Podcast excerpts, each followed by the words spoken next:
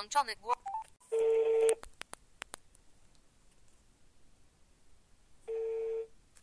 Halo?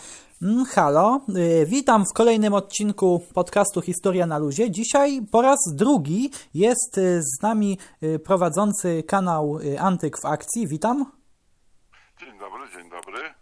Y, I właśnie tutaj y, z panem prowadzącym po, tutaj właśnie porozmawiamy na temat mniej y, znanych wynalazców i tego, co udało im się wynaleźć właśnie, a pretekstem do takiej rozmowy jest fakt, iż właśnie na kanale Antyk w Akcji y, pojawił się niedawno film właśnie dotyczący nieznanych wynalazców z dwudziestolecia międzywojennego.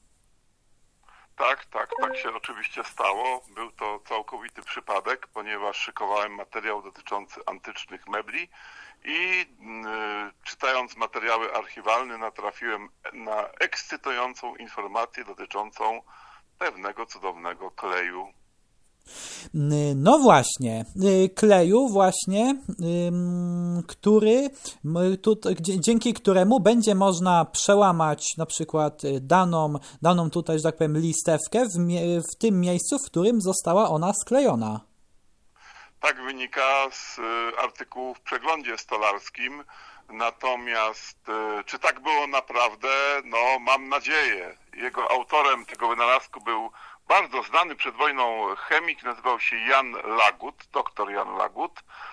I on y, po prostu użył zwykłego kleju kaz- kazeinowego, dodając do niego jakiś y, y, specjalny czynnik i stosując bardzo czyste elementy.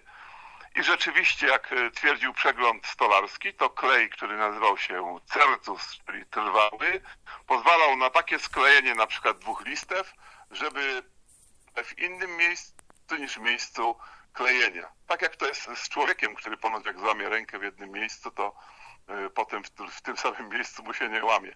Nie wiem, czy tak jest naprawdę, nie próbowano, ale ponoć tak. Jasne. No i tutaj kolejnym wynalazkiem, który warto y, omówić, jest właśnie y, boczne, y, jest właśnie butelka z bocznym zamknięciem, dzięki której właśnie nie ulatnia się aż tak wiele gazu, gdy mamy wodę gazowaną.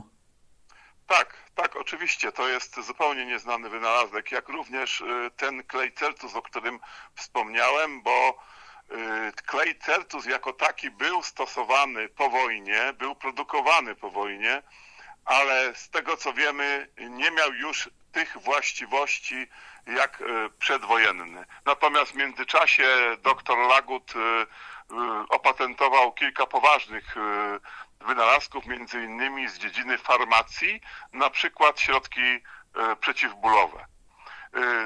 No ale był chemikiem, natomiast y, osoba, która wynalazła to zamknięcie boczne butelki, czyli y, Leszek Pryliński, był zakonnikiem, a w zasadzie księdzem, który y, no, tych wynalazków zbudował, stworzył dosyć dużo. Co ciekawe, no, miał on bardzo bujny życiorys, dlatego że przenosił się z miejsca na miejsce. Był w parafiach Lwowie, Tarnopolu, na Śląsku, w Katowicach. Był wielkim patriotą, co przypłacił życiem, dlatego że już w 1939 roku był na liście Gestapo, y, został aresztowany, y, no, był w, y, uwięziony przy ulicy Montelupich w Krakowie w więzieniu słynącym z tortur, a w 1940 roku trafił do obozów Auschwitz, potem do Dachau, już był bardzo wyczerpany, no i został zabity w tak zwanym Zamku Śmierci w Hartheim w Niemczech. No, tam robiono różnego rodzaju doświadczenia w zabijaniu ludzi. A samo zamknięcie boczne butelki jest dosyć proste. Każdy z nas, kto kiedykolwiek próbował pić wodę gazowaną, wie, że największym problemem jest to, że jak się nie wypije całej butelki, no to po jakimś czasie y, gaz z tej pozostałej wody ucieka. Y, I nad tym pochylił się ksiądz y, Pryliński, który zrobił takie zamknięcie butelki, że jeżeli się bokiem wyleje z niego tą wodę gazowaną, to pozostały gaz zostaje w butelce i nie mamy tutaj żadnych strat. I kolejnym wynalazkiem, który y, warto omówić, jest tutaj podświetlana y, trumna. No na pewno tutaj każdy z nas zna lodówkę podświetlaną, bo ponieważ każdy jej y, używa, a tutaj no koncepcja podświetlanej trumny jest na pewno mniej znana i dla niektórych na pewno będzie też zaskoczeniem. Tak, tak, tak. To jest dosyć intrygujący wynalazek. Mianowicie E, taką trumnę, która była już podświetlana, ledwo wynaleziono elektryczność, e, no to w Stanach Zjednoczonych już zrobiono, ale problemem było to, że tam szkło było zupełnie e, tak przymocowane, że nie można było jej trumny otworzyć. Gdyby na przykład żarówka się zepsuła i nieboszczyka nie można było sobie pooglądać. E, więc nad tym problemem pochylił się w 1914 roku Stanisław Żerański, właściciel e, zakładu pogrzebowego i wymyślił po pierwsze otwieraną trumnę ze szkłem, czyli taką, że płytę otwieramy i możemy naprawić żarówkę, ale to nie było najistotniejsze. Za pomocą różnego rodzaju takiego specjalnego systemu e, wielokrążków Y, zbudował coś na zasadzie zamknięcia takiego jak mamy w lodówce, czyli otwarcie trumny powoduje zapalenie światła, a zamknięcie trumny jego zgaszenie, przez co y, oszczędzało się drogie wtedy y, żarówki. No tutaj akurat, jeżeli chodzi o Stanisława Żelańskiego, to tych wynalazków miał jeszcze kilka, ale wszystkie one, to jest ciekawe, do, dotyczą właśnie trumien.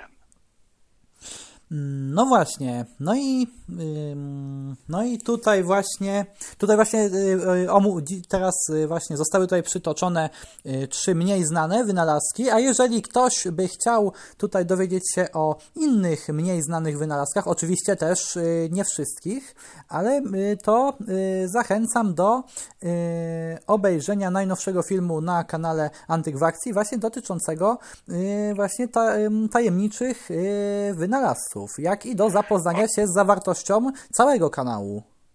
Oczywiście tak, tutaj y, mówię również y, o, o wynalazcy uzbrojenia zupełnie y, obecnie zapomnianym. Y, to już zachęcam wszystkich do obejrzenia kanału. Y, przede wszystkim jest y, taka jedna uwaga z mojej strony, że ja się, ten kanał specjalizuje się, to jest moje jak gdyby pasja, wyszukiwanie rzeczy zupełnie nieznanych, bo gwarantuję Państwu, że no, nikt nie jest w stanie znaleźć informacji na temat tych wynalazców, na przykład w Wikipedii. Y, tu chodzi o to, żeby przywrócić ich, naz ich nazwiska. Może na, niektóre przykłady nie są zbyt fortunne, bo nie są to jakieś epokowe wynalazki, ale wiele innych również jest y, mało znanych. Mm, tak, y, ja chciałem podziękować właśnie za tutaj odpowiedź na zaproszenie, za ciekawą rozmowę. Dziękuję serdecznie i no myślę jeszcze kiedyś do usłyszenia. Y, ja również dziękuję słuchaczom za wysłuchanie y, dzisiejszego odcinka.